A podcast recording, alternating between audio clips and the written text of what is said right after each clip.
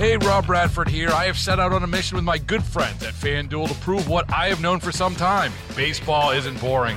Now I have a daily podcast to prove it with some of the most notable people in the baseball world screaming baseball isn't boring from the mountaintops or at least agreeing to come on our show. Players, managers, GMs, and yes, even the commissioner of baseball, Rob Manfred. It has been a constant wave of baseball's most powerful voices. So join the revolution, subscribe, and soak in Baseball Isn't Boring. Listen on your Audacy app or wherever you get your podcast. You'll be glad you did. Worried about letting someone else pick out the perfect avocado for your perfect impress them on the third date guacamole? Well, good thing Instacart shoppers are as picky as you are. They find ripe avocados like it's their guac on the line. They are milk expiration date detectives. They bag eggs like the 12 precious pieces of cargo they are. So let Instacart shoppers overthink your groceries so that you can overthink what you'll wear on that third date.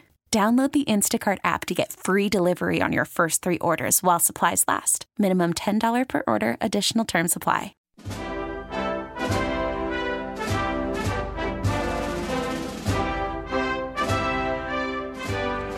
It is 721, Total Information AM on the voice of St. Louis, KMOX. I'm Scott Jagow. Glad to be joined at this time on Sunday morning, always.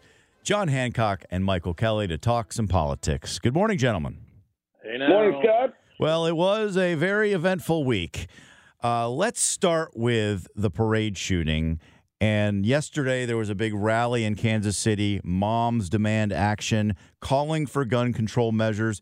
You have uh, Congresswoman Cori Bush doing the same thing. Obviously, this happens after these violent incidents. Uh, can we gauge some idea of what you guys think about the possibility of that happening in Jefferson City? John? Well, I don't think anything's going to happen in Jefferson City. Uh, you know, the the gun the gun supporting majority there is pretty constant and steady and large. But uh, and and you look at that particular shooting, you know, these mass shootings. Some of these folks, you know, have access. They they get a, a weapon uh, under the legal process. They do the background check, and they then commit uh, a mass shooting. We've seen that, and that's uh, you know that's one thing. That's not what happened here. This was a gang related shooting, and you know there are there are people. The one place where we can all agree on on guns is that there are some people that just ought not possess firearms. Uh, gang members would be chief among that group, but there's a lot of people with mental illness that shouldn't have access to firearms. And I would hope that eventually there would be a consensus in this country that if we focus on that problem, the problem of people with guns that shouldn't have them, uh, that might make a difference. Well, juveniles too. They were juveniles, so juveniles Exactly. aren't supposed to have guns either. Uh, Michael, your thoughts? Well, they're legally allowed to carry them and open uh, in the state of Missouri. We have the laxest laws in the country.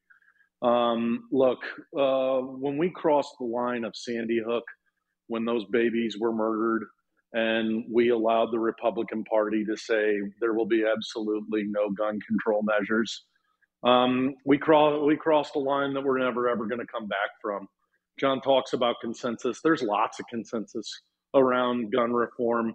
The reality is, is the leadership of the Republican Party in Washington D.C. has said that we will do absolutely nothing, and that's what's going to happen. This will continue to happen, and uh, as frustrated as I get, I feel like um, I'm just singing the refrain to a song, and it will happen here in a couple weeks, and we'll do it all over again.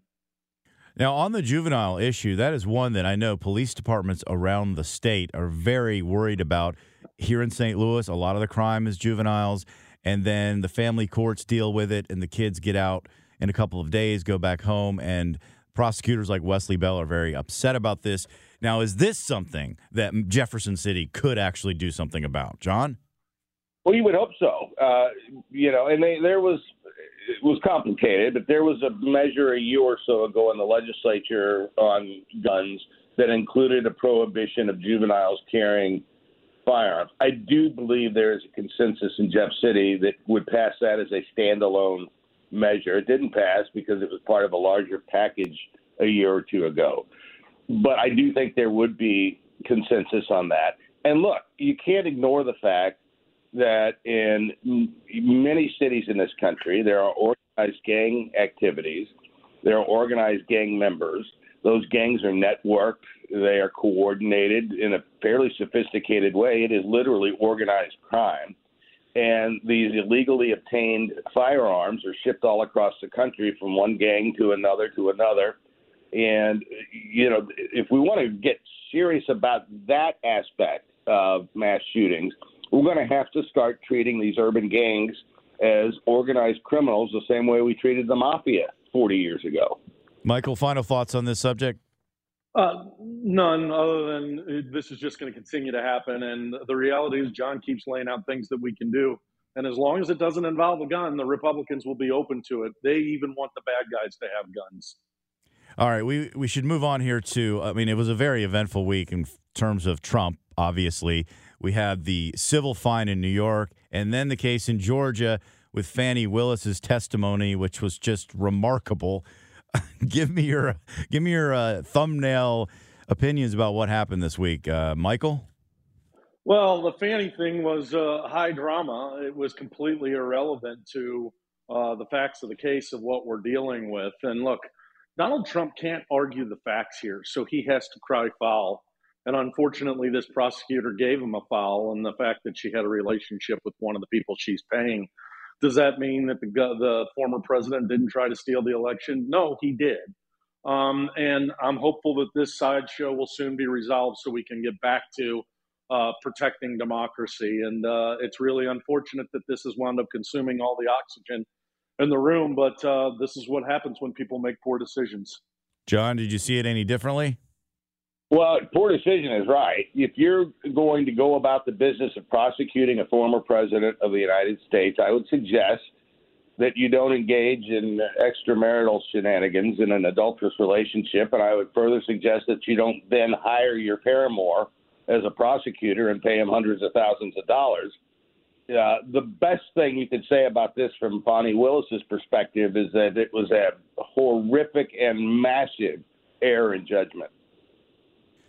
Finally, uh, Alexei Navalny, the uh, Russian who was killed or who died, I can't uh, technically say that, but what are your thoughts on this? Is, is this Putin all the way behind this?